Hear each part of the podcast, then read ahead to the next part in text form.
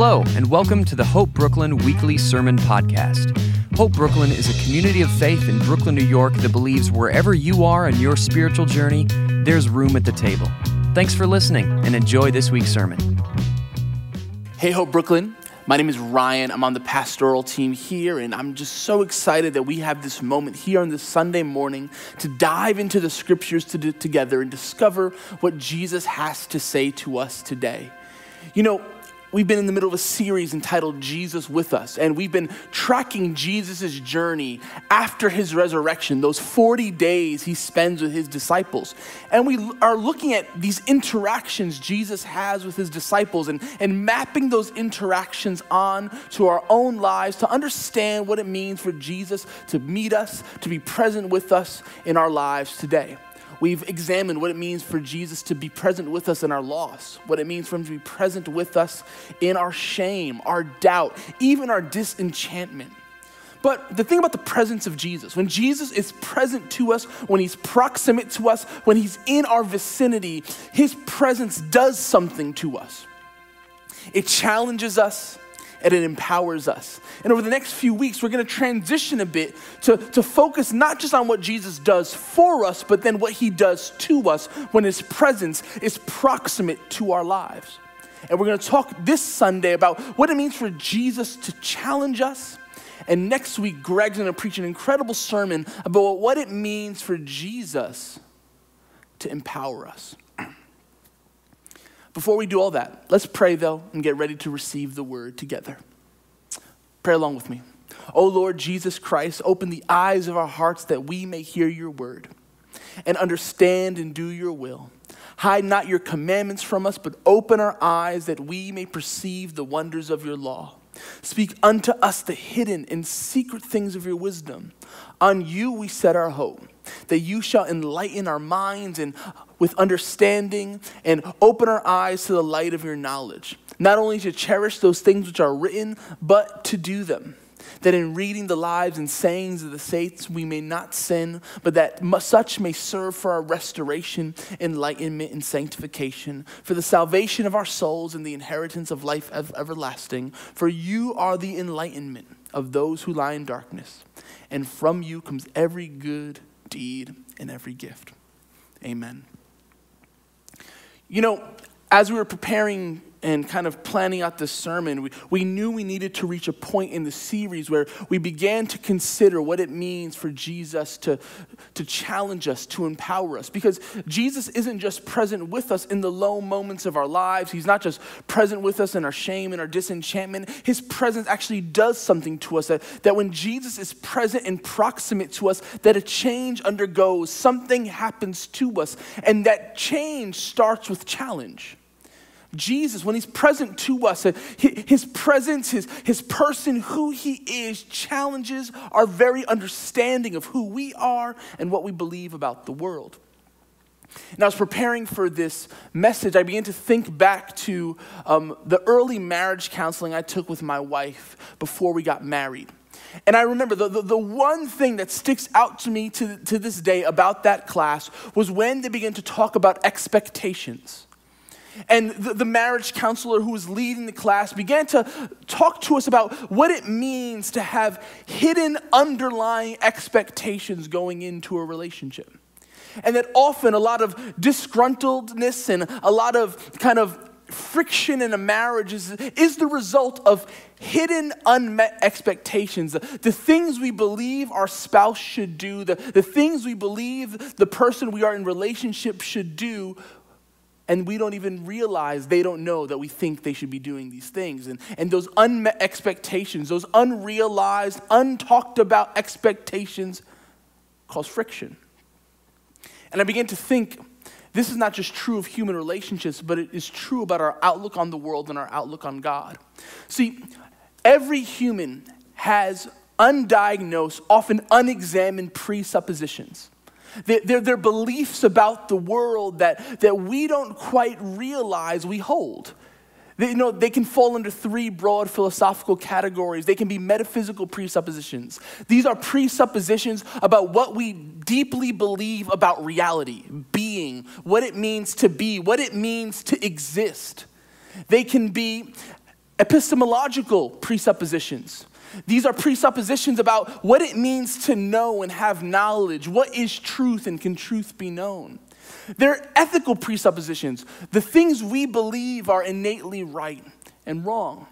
And through the course of our lives, we pick up these presuppositions often as a result of the way, they're ra- way, the way we're raised and, and the things we observe in, in the culture and in our family lives. And, and we kind of download these presuppositions that form our worldview, that, that inform how we interact with people, how we view the world, and how we think about God. And the issue is, is that when we enter into relationship with Jesus and we enter into relationship with God, we bring with us those presuppositions, those expectations about who God is and what he should and shouldn't be doing. And we often realize that there's a disconnect between what we believe about God and who God really is. And all of a sudden, the expectations, the presuppositions we had about God are challenged by God's own self revelation. And if we're honest, there's frustration. There's kind of this tension now because we thought God would be one way. We thought God would be doing this. We thought God should, do, should have done this in this situation. And now we begin to realize that God's self revelation might actually challenge what we believe about Him. God challenges our presuppositions about Him. And so, the question is should God challenge our presuppositions?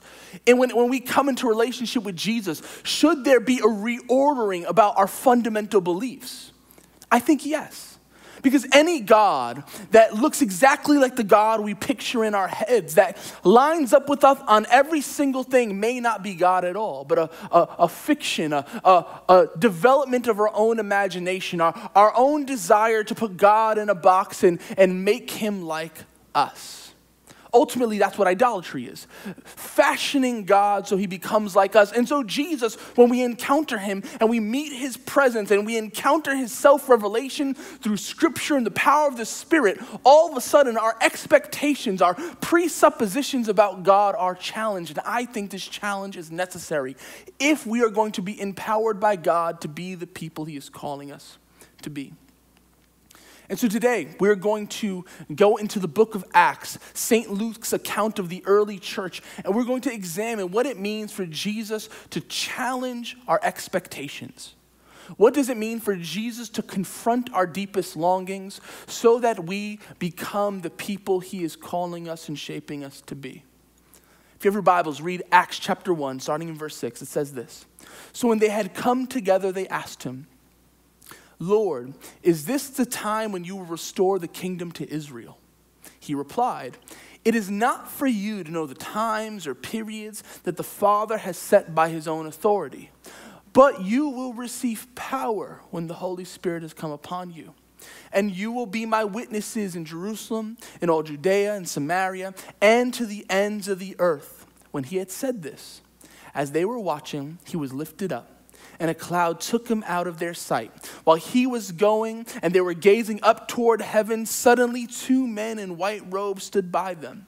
They said, Men of Galilee, why do you stand looking up toward heaven? This Jesus, who has been taken up from you into heaven, will come in the same way as you saw him go into heaven. So, what's happening here? We are coming to the end of the 40 days Jesus has spent with the disciples.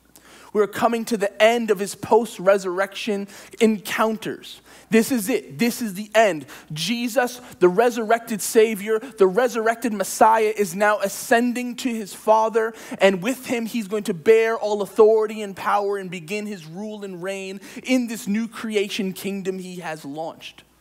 And so, as Jesus is preparing to leave his disciples, it's natural that they would have questions for him questions about what this kingdom is going to look like, questions about timing, questions about, man, what is this whole project going to look like now that you are leaving us?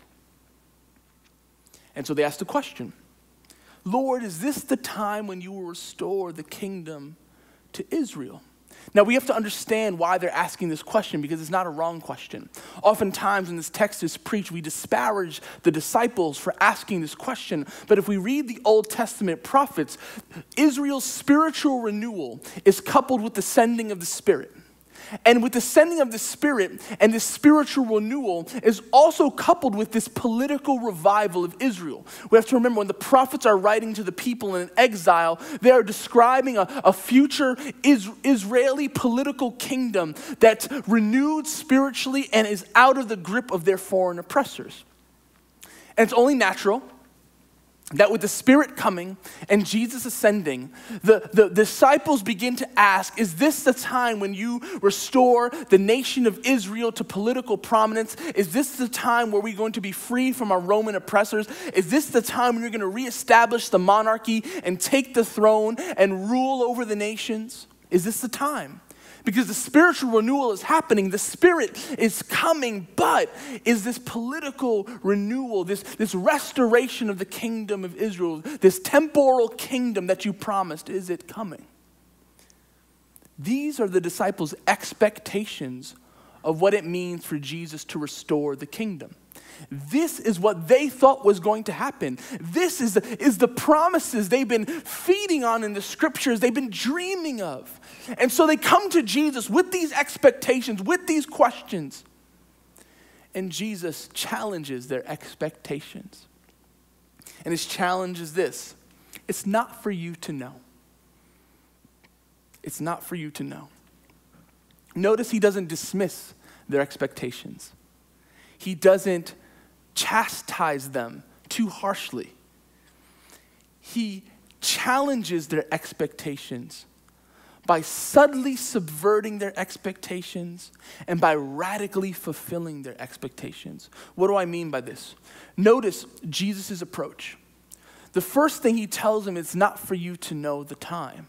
This is a subversion of their expectations. They thought that the coming of the restoration of a political Israel was imminent, that the overthrow of the Roman Empire was near, and that this spiritual renewal would also bring this political temporal renewal to the kingdom of Israel. They thought that was imminent. They thought that was coming. They had a timeline. They had an expectation of what this project, this new kingdom, new creation project was going to look like. And for them, it looked like the restoration of a temporal political power in ancient Palestine free from Roman oppression. But Jesus subverts that by telling me it's not for you to know the time. In other words, the Father is not working on your timetable. He is not working according to what you think Israel's restoration should look like. You think Israel's restoration should go one way, but actually the Father is do some, doing something completely different and is not going to run according to human plans. It's not going to run according to human purposes. While they were concerned with a temporal political reality, God the Father and His Son and the Spirit were concerned with a cosmic eternal kingdom that in order for them to see the fullness of what Jesus' kingdom was going to bring, they had to get out of their, their temporal expectations. They had to get out of their hope in political renewal, and they had to look to what Jesus was doing, a, establishing a cosmic kingdom that was not going to just restore Israel, but was going to restore the nations. And so Jesus says, Hey, it's not for you to know the times it's not for you to know what the Father is doing because the Father doesn't operate according to how you think He should operate. He is doing something far greater and far grander, and Jesus subverts their expectations. But Jesus doesn't just leave them there. He doesn't just subvert their expectations and then ascends to the heavens. No, no, no, no, no. He then says this, but you will receive power when the Holy Spirit comes upon you. And you will be my witnesses in Jerusalem, Judea, Samaria, and to the ends of the earth. Jesus subverts their expectations, but then he radically fulfills their expectations. These presuppositions they had, these, these longings they had to see the restoration of the kingdom of Israel, weren't wrong longings. They were just too small. Often, our preconceived notions about God, about the world, about others, oftentimes they're loaded with half truths. When we see injustice in the world, we have a longing to see justice set right, but sometimes these longings for justice need to be subverted and they need to be challenged and, and reshaped as we begin to wrestle with what does it mean to show justice and mercy. Sometimes when we look at the environment and we look at the devastation around the globe to our natural resources, we begin to think, what, what, what, what should God be doing here amongst this? What should we do to be good stewards of creation? And sometimes what we think we should be doing needs to be subverted so God can invite us into a radical new vision of what it means to live in God's good creation. God doesn't just subvert their expectations. He doesn't just challenge their presuppositions by dismissing them or by challenging them and by leaving them where they're at. He challenges them by subverting them and then fulfilling their expectations. See, the longing for the restoration of the kingdom of Israel wasn't bad. Their presuppositions about a new kingdom that was going to rule and reign and, and serve as a source of spiritual renewal for the nations wasn't bad. It just needed the God picture. It needed God's view. What we believe about, about God is that He is omniscient, omnipresent, and omnipotent, that He is all knowing, all powerful, and He exists in all space and time at once, that He is not bound by time and space, but He exists outside of them and oversees and controls them. And so, what this means for our theology about God is that God has a perspective on history that we lack. God has a perspective on people that we lack. God has a perspective on his action in the world that we lack. And sometimes, though our expectations and our presuppositions have some good roots in them, they need that God perspective so that we can share and see what God is doing in the world rather than limiting God to our narrow scope of history. And so, Jesus radically fulfills their expectation by saying, Hey, what you want to happen. You want me to take the throne. You want me to raise up a political power in Israel. You want me to overthrow your Roman oppressors and reestablish and restore Israel its sovereignty. That's not how it's going to work. I'm going to do something far greater and far grander. I'm going to send the Spirit, and the Spirit is going to proceed from the Father and I, and He's going to enter into you and empower you, and you are going to be the ones that bring about my new creation project. You're going to partner and help me establish my kingdom and expand Eden's borders so that not just Israel can be restored, but all creation can be restored. And I want you to participate in it. Jesus radically fulfills their expectation by going above and beyond what they thought restoration could be. You know, they wanted restoration to be this temporal thing, and Jesus is saying, No, no, no, I'm restoring all things. I am making all things new.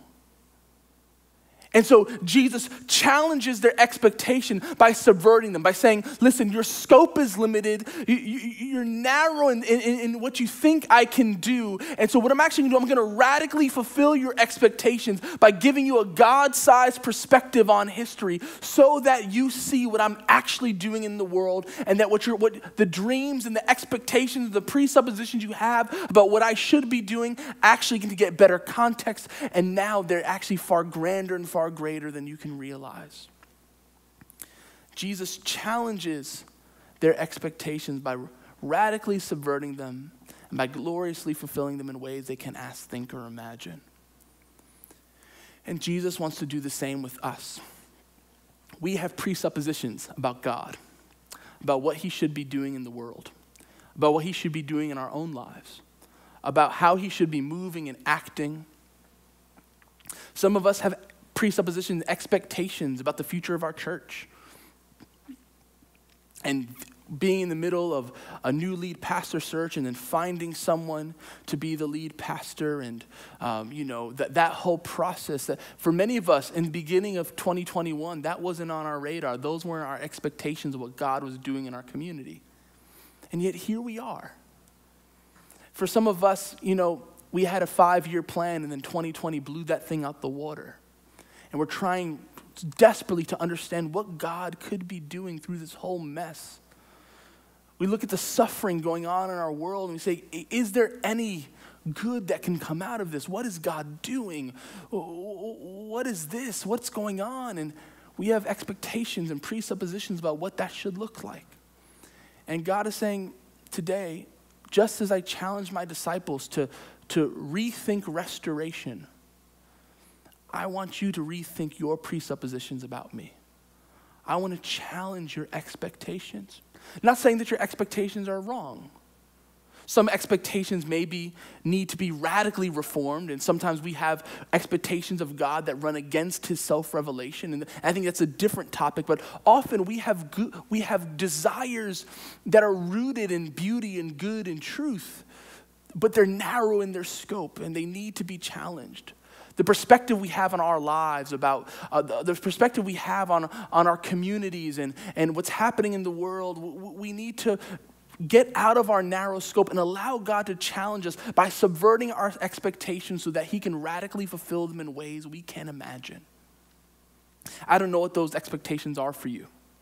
I mean, we could sit here and talk for ages about all our presuppositions, about all our expectations, all the things we think God should have done or should be doing.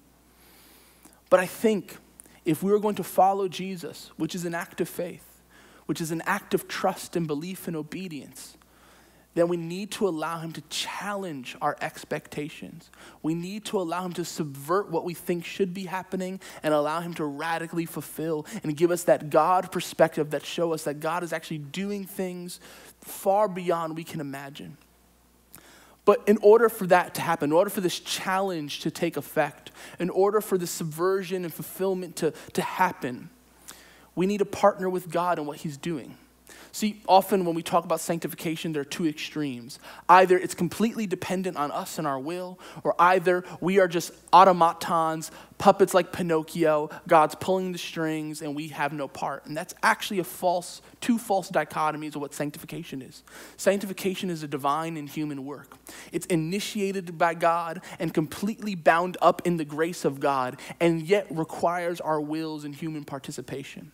And so, if we're going to let God challenge our expectations, there are some things we can do to allow Him to work on us, to allow His Holy Spirit to take root so that we might be challenged and then have our vision restored.